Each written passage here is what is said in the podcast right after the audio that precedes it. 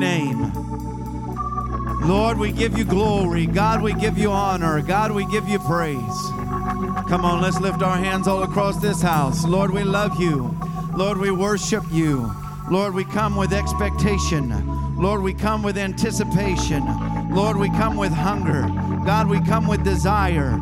God, we come with a fervor. God, we come with a passion. God, we come with a lot of things today. Lord, we need you more than we need anything else.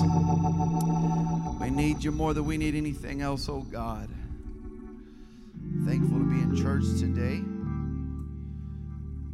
If you have your Bibles with you, let's turn to the book of Romans, chapter number 8.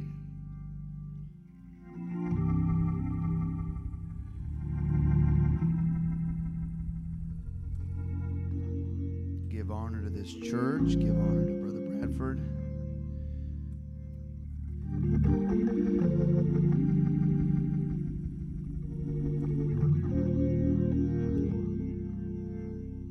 Reading from Romans chapter 8, beginning at verse number 15. The word of the Lord reads For you have not received the spirit of bondage again to fear, but ye have received the spirit of adoption, whereby we cry, Abba, Father.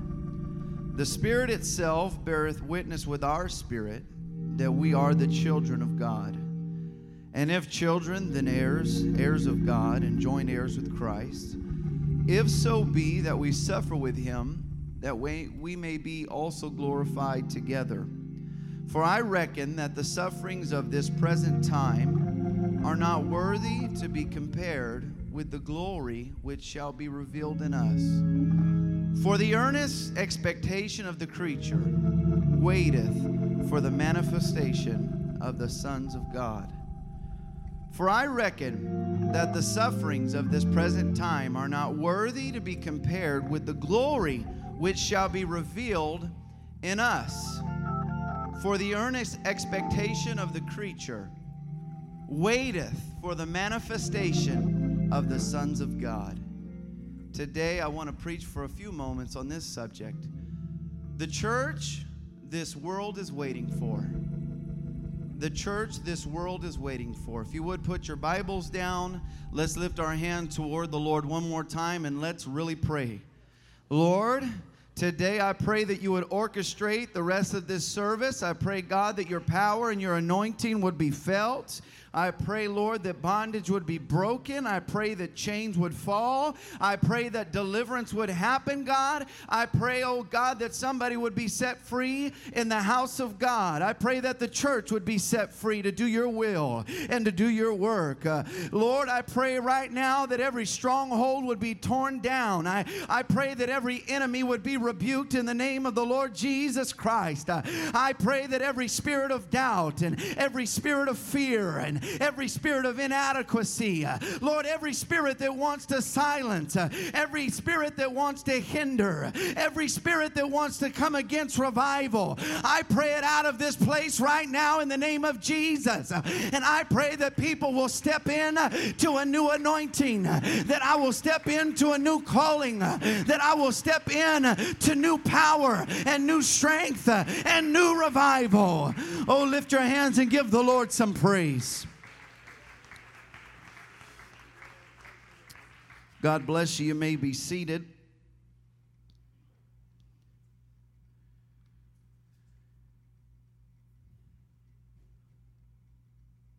For the earnest expectation of the creature waiteth for the manifestation of the sons of God.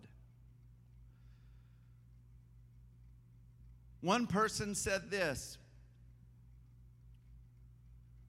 The comfort zone is nothing more than a graveyard for your dreams and for your calling.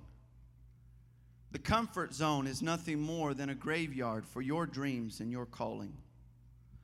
We live in a world today that wants to be comfortable more than ever before. Why do we have such a crisis with medicine that people shouldn't be taking? Why do we have such a crisis of people abusing those things? Because they're trying to be comfortable. They're trying to use things as a mechanism to escape reality. Why is it that people are on drugs like they are? Why is it that people drink alcohol like they do? It's because they're trying to escape reality. They're trying to get away from the, the job. They're trying to get away from their worries. They're trying to get away from their cares. They're trying to disconnect from the things around them. The comfort zone is nothing else but a graveyard for your dreams and for your calling. In April of 2014, off South Korea's southwestern coast, a boat carrying hundreds of high school students capsized and at least 294 people died. The ship had been carrying a total of 476 people, including their passengers and their crew. It had been alleged that the crew that day did not use the available resources, such as life rafts, life vests, and proper announcements, to evacuate passengers. Instead, as the waters were rising and as things were approaching destruction, passengers were told to remain calm, to stay where they were. And as the boat began sinking, the captain himself got on board and told everyone to just remain in place and that moving would be dangerous. Even as the captain himself was leaving the ship, he never once gave the order to evacuate. And today he finds himself facing criminal charges, possibly even the death penalty for negligence that day. Lives were lost on that ship because they were listening to a voice that told them to remain calm, a voice that told them that it was dangerous to move, a voice that told them to remain comfortable. The comfort zone is nothing more than a graveyard for your dreams and for your callings. They lost their lives because they were listening to a voice that told them to stay comfortable. Waters were rising and disasters were approaching, and everything could have been avoided if they would have just stepped out from where they were and found a place of safety. First Thessalonians chapter 5 and verse 1 but of the times and the seasons, brethren, ye have no need that I write unto you. For yourselves know perfectly that the day of the Lord so cometh as a thief in the night. For when they shall say, Peace and safety, then sudden destruction cometh upon them, and travail as travail upon a woman with child, and they shall not escape. But ye, brethren, are not in darkness, that that day should overtake you as a thief. The ends of the world are upon us. One verse said that the Old Testament was written for our examples upon whom the ends of the world have come. We are living in the last days. Does anybody believe we're living in the last days today? We're living in days when there are children turning against parents. Uh, we live in the days when people are going after other people for no reason. There's terrorism like never before, school shootings like never before. And on top of that, there's depression and anxiety like never before. There's hopelessness like never before. There's suicide like never before. There's fear like never before.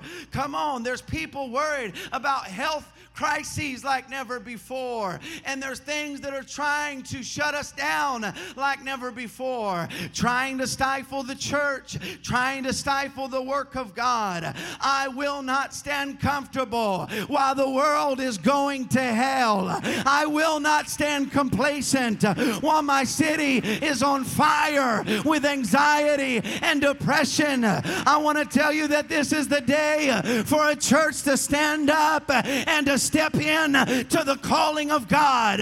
This is the day for the church to be what God has called it to be. This is not the day for a falling away, but this is the day for God to pour out His Spirit upon all flesh. Let me tell you, it's time for revival. It's time for the captive to be set free. It's time for deliverance. It's time for a new beginning for the church church. It's time for a new Book of Acts revival. The world is being told to remain in place. The world is being told to stay where they are. As one person we all know said, we cannot allow a cure to be worse than the problem. And today, the cure has become worse than the problem. And people are fearful, people are nervous, People are scared for their life. People are scared for their future. What a time for the church to be the church. What a time for us to pray for this city. What a time for us to invite someone to the house of God. What a time for us to be anointed of the Lord. What a time for us to be plugged in and to be involved and to be present and to be faithful and to be reaching. What a time for the church to rise up in these last days.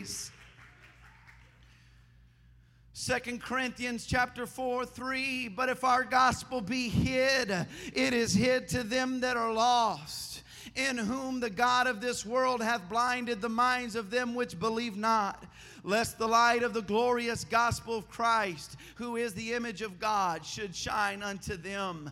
This world is being blinded by news outlets. This world is being blinded by organizations that say they're not even biased, but we see the bias behind every decision that they make. The world is being blinded. The world is being led as a sheep to the slaughter, and they're listening to a voice that's telling them to stay calm. They're listening to a voice voice uh, that's telling them it's going to be dangerous to move. They're listening to a voice that tells them not to worry. Everything's going to be okay. Even as those kids on that boat saw the water rising, they stayed in place because they were listening to a voice. But in the middle of every voice that's telling them to stay calm and to not move, it's time for the church to lift up the voice of the gospel of the Lord Jesus Christ and to tell them about a hope and to tell them about a peace uh, and to tell them about a joy and to tell them about the power of the Holy Ghost. Uh, come on, somebody. It's time to win the world.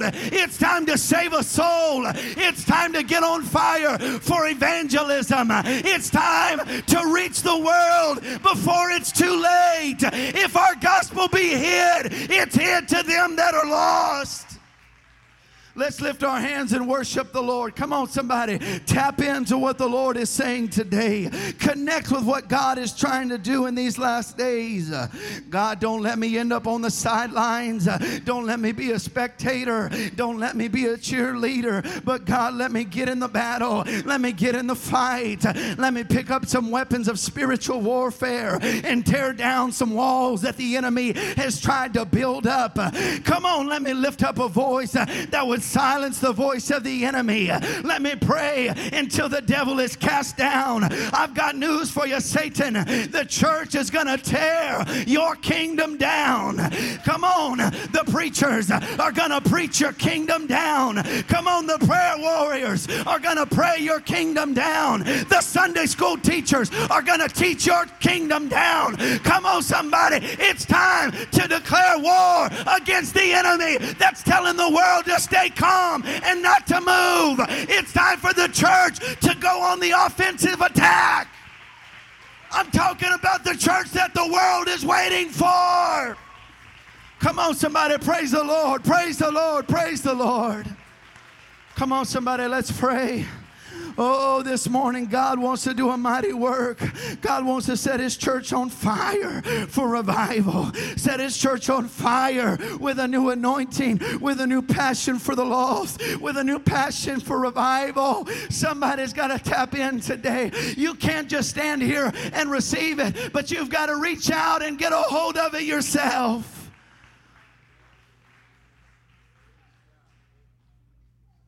You may be seated.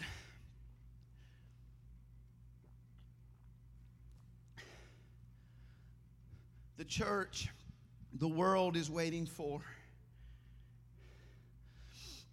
But the problem is, as much as we talk about their comfort zones and where they're at, and a voice telling them not to move, there's an enemy of revival.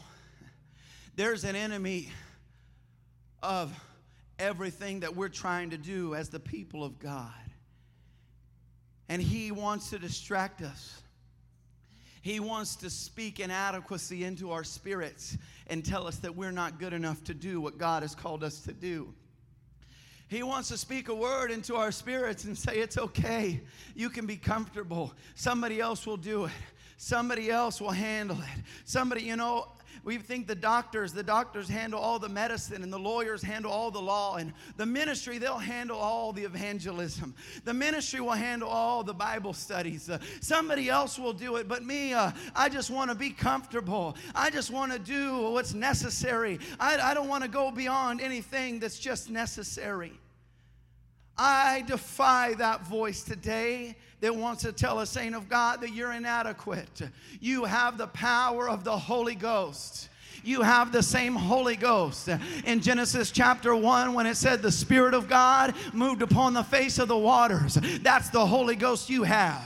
Come on, the Spirit of God that tore down the walls of Jericho, that's the Spirit of God that you have. The Spirit of God that anointed a man named Samson who was backslid. If he can use a backslidden Samson to put the city gates on his back and to defeat a thousand enemies with the jawbone of a donkey, if he could do that with backslidden Samson, I wonder what he could do uh, in your life if you'll just accept the calling that he's put upon you. You don't realize it, but you have power, you have anointing, you're qualified, you're equipped for revival. Come on, you're ready to do what God has called you to do. You've got the Holy Ghost. Come on, in Acts 1 and 8, after that, the Holy Ghost has come upon you.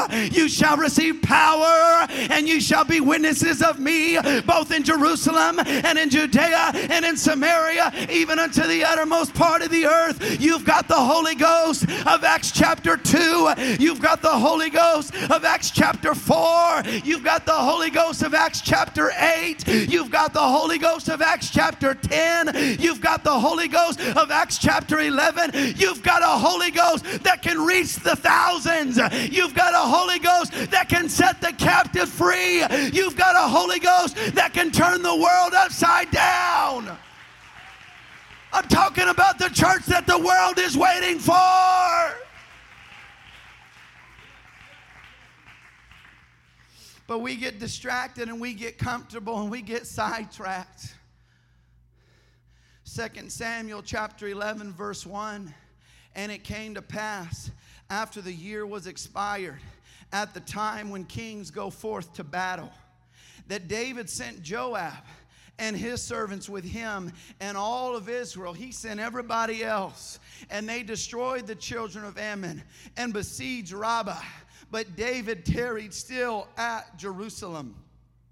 And it was after these moments of sending everybody else forward at the time when the kings were supposed to go to battle that David began to become comfortable and David began to become distracted and David looked out of his window and started looking at things that he should have never even been looking at. He got caught up in some things that he shouldn't even have been there to partake of and he ended up falling into adultery and lying and murder and all kinds of things.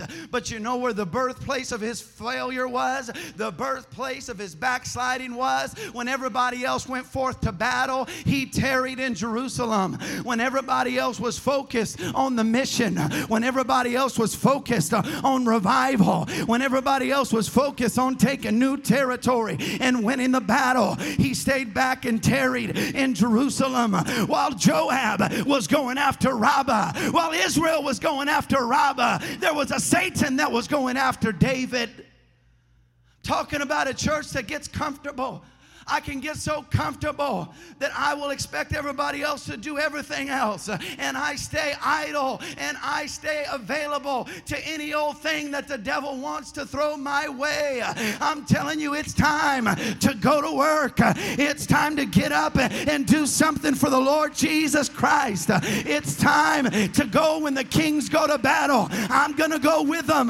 Come on, when there's something that needs to be done, I'm going to go with them because I've got to stay in the battle. I've got to fight the fight of faith. Galatians 5:16, walk in the spirit that you shall not fulfill the lust of the flesh. I'm so busy walking in the spirit, I don't have time to backslide. I'm too busy reaching people for the Lord Jesus Christ. I don't have time to fall into all this garbage of this world. You talk about TVs and movies. When do you have time for that? When you're in the presence of God on a daily basis and you're reaching souls on a daily basis. I don't have time for distractions. I don't have time to be idle. I don't have time to sit in neutral. I'm ready to be the church that the world is waiting for. You may be seated. We get distracted, we get occupied, we get idle with things that don't matter, fight battles that don't matter, get involved in things that don't matter. Come on, there's an enemy that says, That's right. Get tied up in that situation. That's right. Get yourself all involved right there because there's a battle over here. And if I can keep you distracted, if I can keep you bitter, if I can keep you hurt, if I can keep you involved right there, you don't got any other energy left for the battle that's in Rabbah. Satan's going after David while Joab went after Rabbah. Nehemiah 4 and 15. And it came to pass while our enemies heard that it was known unto us that God had brought their counsel to naught, that we returned all of us to the wall, everyone to his work. Nehemiah was going to rebuild the walls of the city. In verse 16, it says, And it came to pass that half of my servants wrought in the work, and the other half of them held the spears, the, the shields, the bows, and the habergeons. And the rulers were behind all the house of Judah. Listen to this. They which builded on the wall, and they that were bare burdens, it says, with those that had laden, every one with one of his hands wrought in the work, and in the other hand, he was holding a weapon. In other words, as they're building something for God, they've got one hand that's occupied with building, and in the other hand, they've got a weapon ready to defend.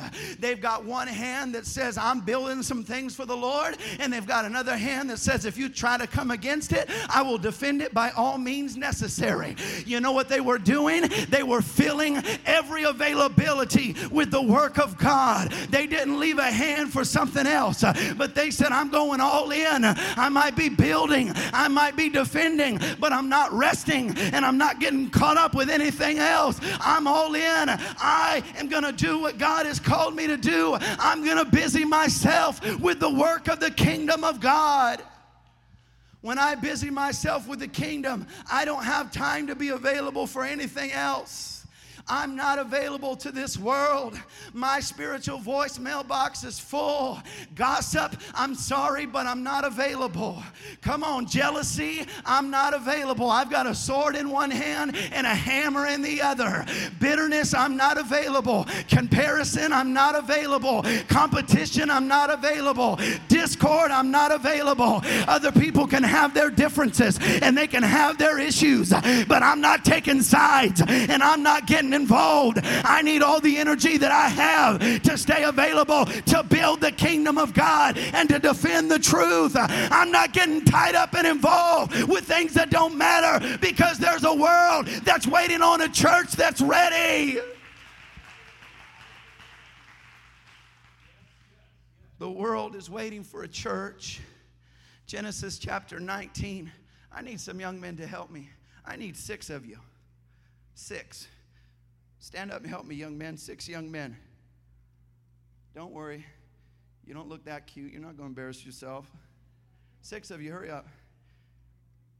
Don't worry, it's going to be easy. There's four, five, six.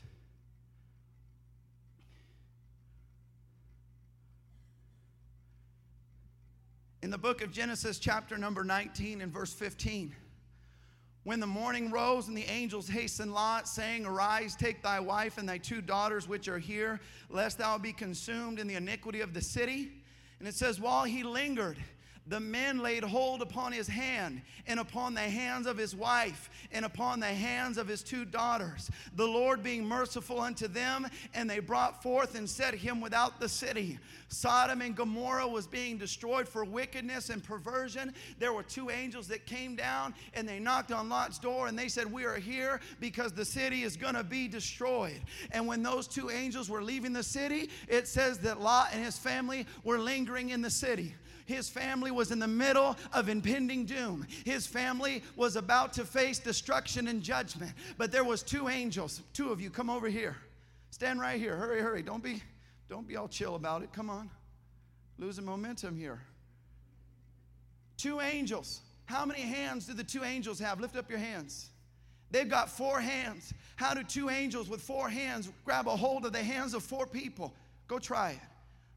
I'll tell you how they do it because each one of them is grabbing a hand. They're using every hand possible. Come on, help me out this morning. Each one of them is grabbing every hand possible. And then they're walking them. Go back to your seats. I should have gave them some coffee before they came up here and helped me. My God, I had a good offering for all six of you, but not now. Go down. You don't got to cross your arms. Okay, let me show you how this is done. You could go sit down. Here you go. Grab this hand. Grab this hand. And we're going out. Okay?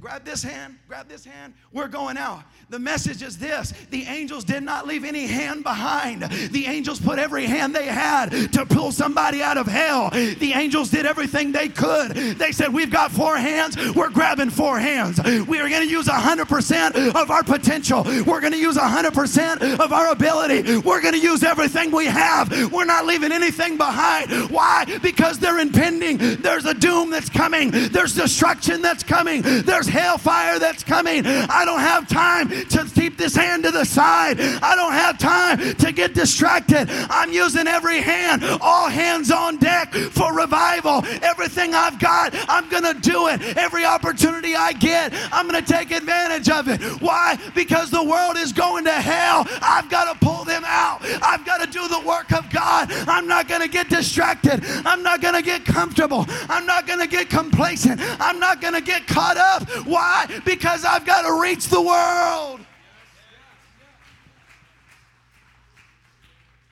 You may be seated. When they saw that fire and brimstone was on the horizon, they used every hand they had to pull somebody out. If we're going to reach this world, it's going to take every last effort that we can give.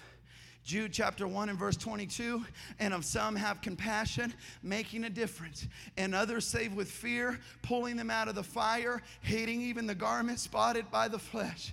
I don't want to fall so deep into comfort and convenience that I stop defending and I stop building and I stop reaching because I say, God, I would like to use this hand, but it's a little tied up in some other things. God, I'd really like to do your work. I'd really like to be the church that the world is waiting for, but I've got some other things that are kind of important right now. Oh, come on, somebody. I'm talking about inconvenience. I'm talking about comfort. I'm talking about complacency. God, don't let us get so complacent that we forget about a world that's lost and dying and on their way to hell. A world that doesn't know this message. A world that doesn't ever and never even has touched with the Holy Ghost. They've never been in a church. They don't even know what the Bible is. They don't even know how to find Genesis 1 and 1. They're lost. They're lost. They're lost. But if our gospel be hid, it is hid to them which are lost. God, I want to do what needs to be done. Because when I stop defending, and I stop building and I stop reaching, I am opening myself up and I'm opening territory for the enemy to come in and sow a distraction. Matthew chapter 13 and 24. Another parable he put forth unto them, saying, The kingdom of heaven is likened unto a man which sowed good seed in his field. But while men slept, his enemy came and sowed tares among the wheat and went his way. When they went out, there was a seed being sown, and it was a good seed, and it was good ground, and the sower knew what he was doing. But they came back the next day, and there was tares that were growing up with the wheat. And the sower looked out, and he said, An enemy hath done this. But why did the enemy have the opportunity to do that? It said, While men slept, an enemy came in and sowed a seed. When I become comfortable and cease from the work of God, and begin disconnecting from what God has called me to do, I am allowing other things to enter into the picture. I'm talking about negative things that produce uncertainty and confusion. Issues that get my attention distracted from God's goodness and instead turn it, toward all the problems around me. The accuser of the brethren, the enemy of the church, is trying to come in and sow a seed of confusion and uncertainty. The enemy of the church would like nothing more than to bring division among us that would produce discord among the body of Christ. Discord that causes families to fall apart. Discord that causes friends to turn against friends. Discord that eats away at trust. Discord that has no place in the body of Christ. There is nothing more that God hates than things things that cause division among his people. And it all starts when we begin to relax and get comfortable and allow the enemy to sow seeds in this field. I'm telling you today, we need one another like never before. The world is looking for a church that's united. The world, you know what Jesus said? He said, Hereby will men know that you are my disciples. He didn't say when you preach, the house is just going to shout and there's going to be some real, real signs. And that wasn't the main thing, but he said, Hereby shall men know that you are my disciples, that you have love one for another. I got to love my brother and I've got to love my sister and I've got to go to battle for them and I've got to stand in the gap for them. I don't want you to get torn down. I don't want to see you come to destruction. I don't want to see you lose everything. I don't want to see you fail. I want to see you become successful. I want to see you become anointed. I want to see you become used of God. If you're better than me, that's fine. Be what God has called you to be. I just want to make sure that I'm not giving the enemy any space to step in with a seed of discord, a seed of confusion, a seed of uncertainty. When men slept, an enemy came in and sowed the seed. Proverbs chapter 6 and verse 16 These six things doth the Lord hate, yea, seven are abomination unto him a proud look, a lying tongue, and hands that shed innocent blood and heart that devises wicked imaginations, feet that be swift in running to mischief, a false witness that speaks lies, and he that soweth discord among the brethren. Today, I'm declaring to the enemy that has tried to sow some seeds in this field I am getting up and I am getting out of the comfort zone. I'm getting out of complacency and I'm getting out of convenience and I'm going to uproot seeds of division and discord and I'm getting back to the work that God has called me to do. I'm going to get a sword in one hand, I'm going to get a hammer in the other hand. I'm going to use everything that I have to be a vessel that He can use. Come on, I'm talking about a world that's going to hell. I'm going to have to sacrifice myself from, separate myself from some things. I'm going to have to make some sacrifices. I'm going to have to step back and do some things differently because I want to be used of God and I want to reach the world. It's time for us to wake up. It's time for us to reach this lost and dying world. Let's pray for a few seconds this morning. God put a burden on our hearts for lost souls, a burden that would supersede every situation, a burden that would supersede all the confusion and all the uncertainty. Come on, a burden that would override the voice of the enemy that's telling me to stay quiet and to give up. There's people in this house today, you need to accept the calling of God, the calling to be a soul winner, the calling to be a preacher, the calling to do the work of God in these last days. I'm telling you today, the world is going to hell. The world is lost. The world is listening to a voice that's telling them to shelter in place. But there's a church that needs to come running with power and authority and anointing today. There's a church that needs to step up and do what God has called it to do. Romans chapter 13 and verse 11. And that, knowing the time, that now is high time to awake out of sleep. For now is our salvation nearer than when we believed The night is far spent, the day is at hand. Let us therefore cast off the works of darkness and let us put on the armor of light. It's time for us to reach this world. It's time for us to do the work of the kingdom of God. The world is waiting for a church. The world is waiting for hope. The world is waiting for answers. God, if you can use anything, Lord, would you use me?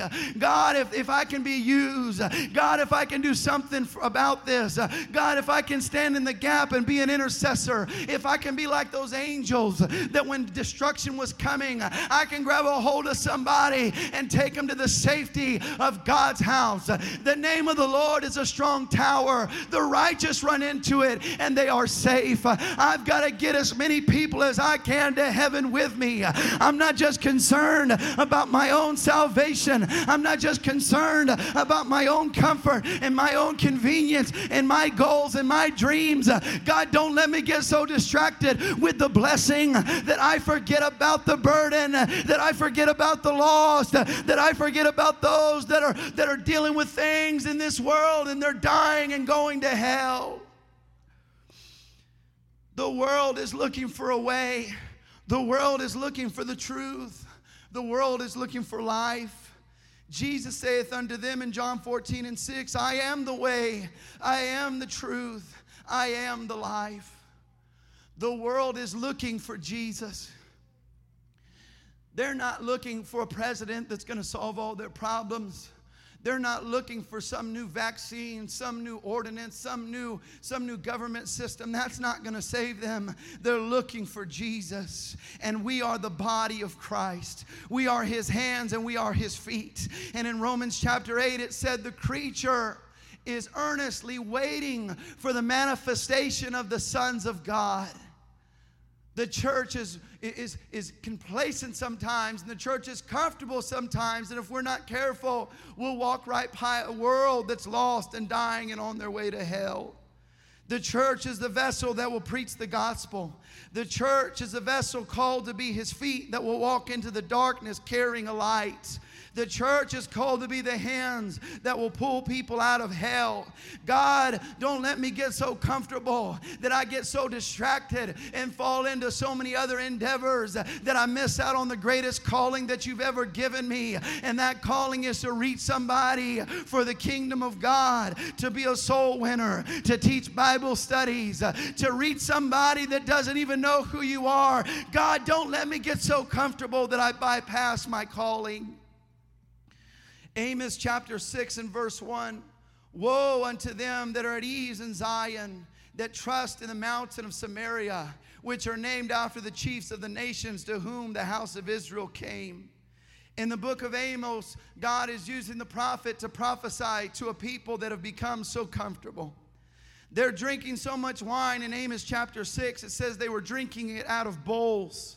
It says they didn't trust in God, but rather they trusted in the mountain of Samaria. Amos was prophesying in the middle of prosperity that destruction was coming to those who were at ease. Proverbs chapter 6 and verse 9 How long wilt thou sleep, O sluggard? When wilt thou arise out of thy sleep? Yet a little sleep, a little slumber, a little folding of the hands. So shall thy poverty come as one that travaileth, and as an armed man that and thy want as an armed man. God, let me be aware of what is coming upon us in these last days. The world is lost without direction, and the voices around them are telling them to remain in place and to stay calm. While the waters are rising and destruction is coming, they are being told it's dangerous to move. As the musicians can come, let's pray for a few moments today. God, put a burden in our hearts, Lord. We are the church with potential. We are the church with the message. We are the church that's reaching in these last days. We are the church, God, that you've called to do your work. We are the ones that will lay hands on the sick and they shall recover. We are the ones that will speak the word of faith and things will change. We are the ones uh, that are filled with the very presence of Almighty God. We are anointed. We are equipped. We are qualified to do what God has called us to do. God, don't let me become so comfortable. God, don't let me become so complacent that I sit in idle while the world is lost. I'm almost finished. Jonah chapter 1, verse 6. So the shipmaster came to him and said unto him, What meanest thou, O sleeper? Arise, call upon thy God, if so be that God will think upon us and we perish not. Jonah was called to reach the Ninevites. Jonah was called to go somewhere and to reach some people for God. And he turned away, and there's a lot of different commentaries, but the most important thing is that he didn't go there. Instead, he went his own way and he got on a boat. He paid the fare to go on the boat. He went in another direction to Tarshish. And while he's on Tarshish, he's asleep at the bottom of a boat. He found a place of comfort. He found a place of disconnection. He found a place of convenience. He found a place of complacency. And while he's sleeping, a storm breaks out and the boat is being turned every which direction. It's a violent storm, and these men on the boat are scared for their lives. And they come to him and they say, What meanest thou, O sleeper? Arise and call upon thy God. The world didn't even know who God was, but they were praying for an answer. The world didn't know who Jonah was, but they were praying for an answer. And Jonah, who was called and anointed of God, Jonah, who was a prophet of the Lord, laid at the bottom of a boat with potential, with ability, with anointing. And he knew the God of the storm. He knew the God that was bringing this upon them. And although he had all the potential to do something about it, he stayed in a comfortable position. Jonah was sleeping in a place where no one else could see him. If I'm not careful, I'll hide out. I won't be accountable to anyone or anything. I'll disconnect myself and I'll just hope that it all works out somehow in some way. Jonah was sleeping in a place where he could escape all the work that needed to be done. They were, they were casting boxes and crates overboard because they were trying to lighten the load of their ship before it capsized. If I'm not careful, I get so comfortable and so complacent that I stay away from the labor of the kingdom and I expect everyone else to handle the work of the ministry. Jonah was sleeping while others were praying and crying out to God. If I get so comfortable and complacent, I will fall away from prayer. I will fall away from a connection and a daily walk with the Lord. My complacency will steal my prayer life. My complacency will get me distracted. And an enemy can come in and sow another seed. An enemy can come in and sow a seed of, of complacency and comfort. A spirit that says, if, if I don't do it, it'll be okay. Somebody else can step in and make sure it happens. If I'm not careful, I get so comfortable in my position that I bypass spending time in prayer as we all stand today. And lastly, Jonah was sleeping at the bottom of the boat where lost souls were crying out for help. If I get so comfortable and I get so complacent, I'll hit my spiritual snooze button while all the world around me is lost on their way to hell. I can get so comfortable that it doesn't bother me whether anyone is saved or lost. All that matters to me is that I can remain comfortable. If I can attend my local church and I can make it to heaven with my family, that's all that really matters to me. I'll be there for every service. I'll be there to support what's happening that week. I'll be involved. But God, if you're looking for me to go out and win a soul, I'm sorry, but I'm just too busy for that. God, if you're looking for me to grab a Bible study and go sit down in a living room somewhere, I'm just too busy for that. God, if you're looking for me to go invite somebody and pick them up for church and be accountable for them and to watch out for them, you know why I came to church when I first came to church? Is because there were some men of God that would come and pick me up. Brother Nate Reese came and picked me up. It wasn't even on his way to church. He took a detour on his way to church to make sure that Bryce Cosme would be there. But I needed somebody that would be there and come and knock on the door and make sure I was coming. And when there was youth service, he would come and knock on the door and make sure I was coming.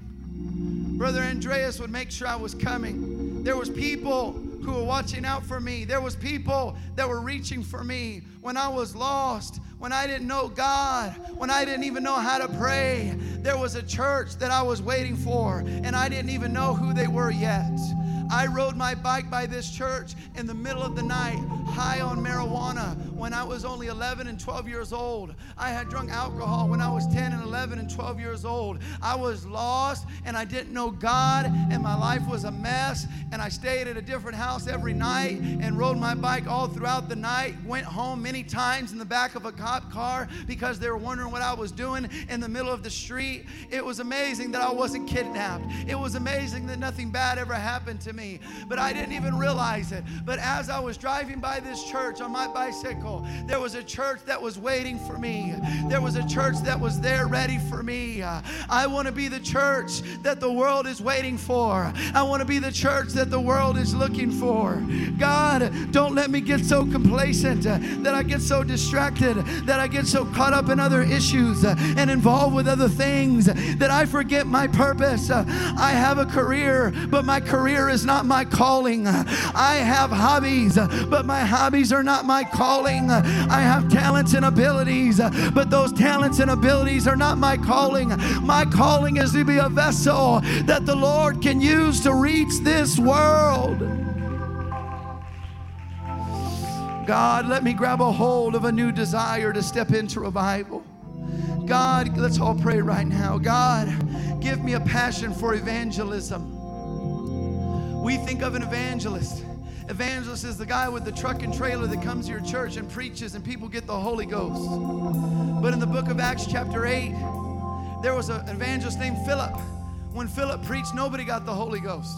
Twice, nobody got the Holy Ghost. He went to an Ethiopian that was on a chariot. He didn't get the Holy Ghost. He went to all the people of Samaria. They didn't get the Holy Ghost. But you know what his greatest calling was? That I am going to go to a new area where nobody's ever heard this message. I'm going to go to a new person that doesn't even understand the Word of God. It was the Ethiopian with his Bible open to the book of Isaiah that was reading and did not understand what he was reading. There's people that are looking for answers in their their Bible and they don't understand it. They're praying to God, but they don't know who He is.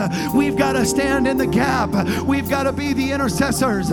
We've got to be the one that says, I'll show you what that Bible really means. I'll show you who that God is that you're calling on. I'll be the one to do the work of God, whether it's one person on their way to Ethiopia or whether it's a new city in Samaria, whatever it is, wherever you call me to go, God, I'll go.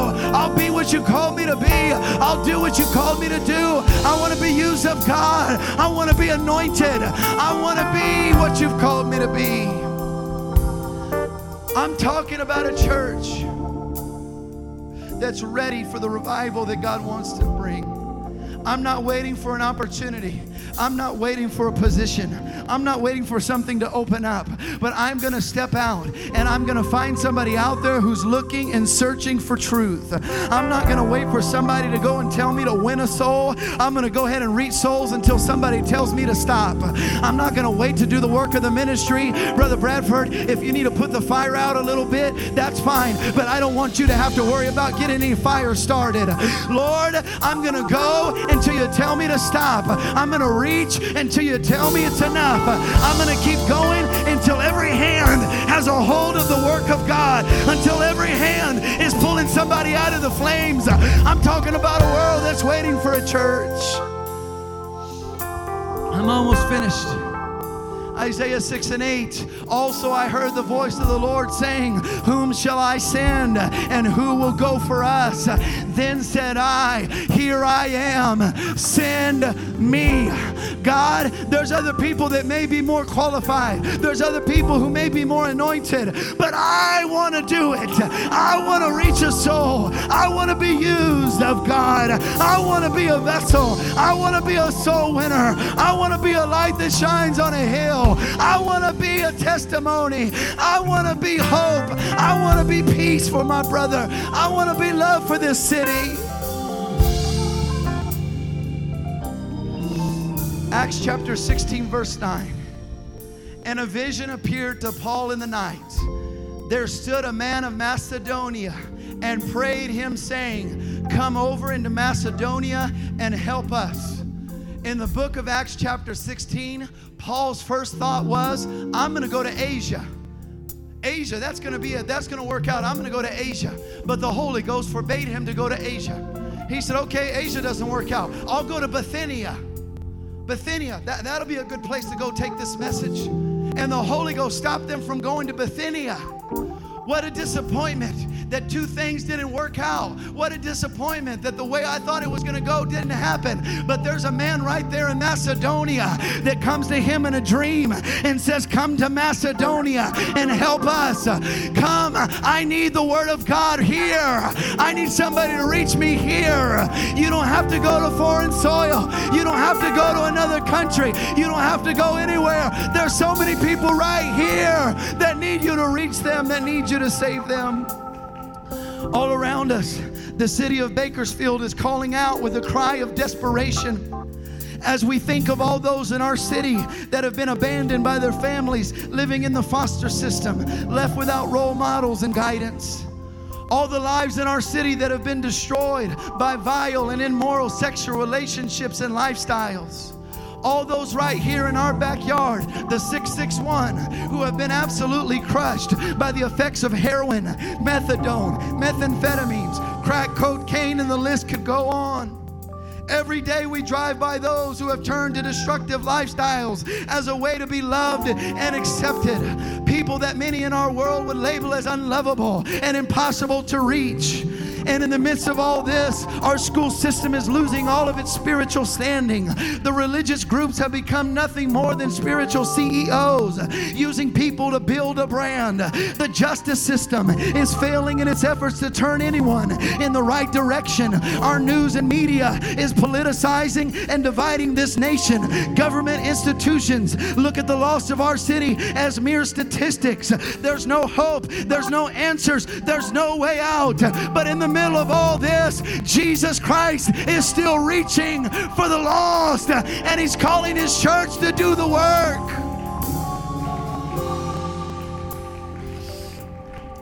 Come on, let's pray right now.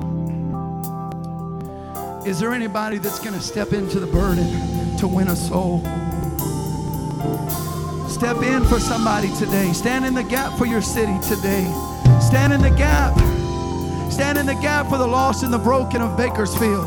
Stand in the gap for those that don't even know who the Lord is, that are dealing with suicidal thoughts, that are dealing with hopelessness, that are dealing with pain. Come on, somebody, catch a burden today. Catch a burden of what God wants to do in these last days. God can use you. The time is short. Destruction is at hand. Fear is upon us. Anxiety is upon us. People are giving up. People are turning away. People are leaving their families. People are losing everything. People are losing their jobs. People are losing their homes. People are losing their future. It's time more than ever for a church to step in and say, God, I want to be used to reach the world.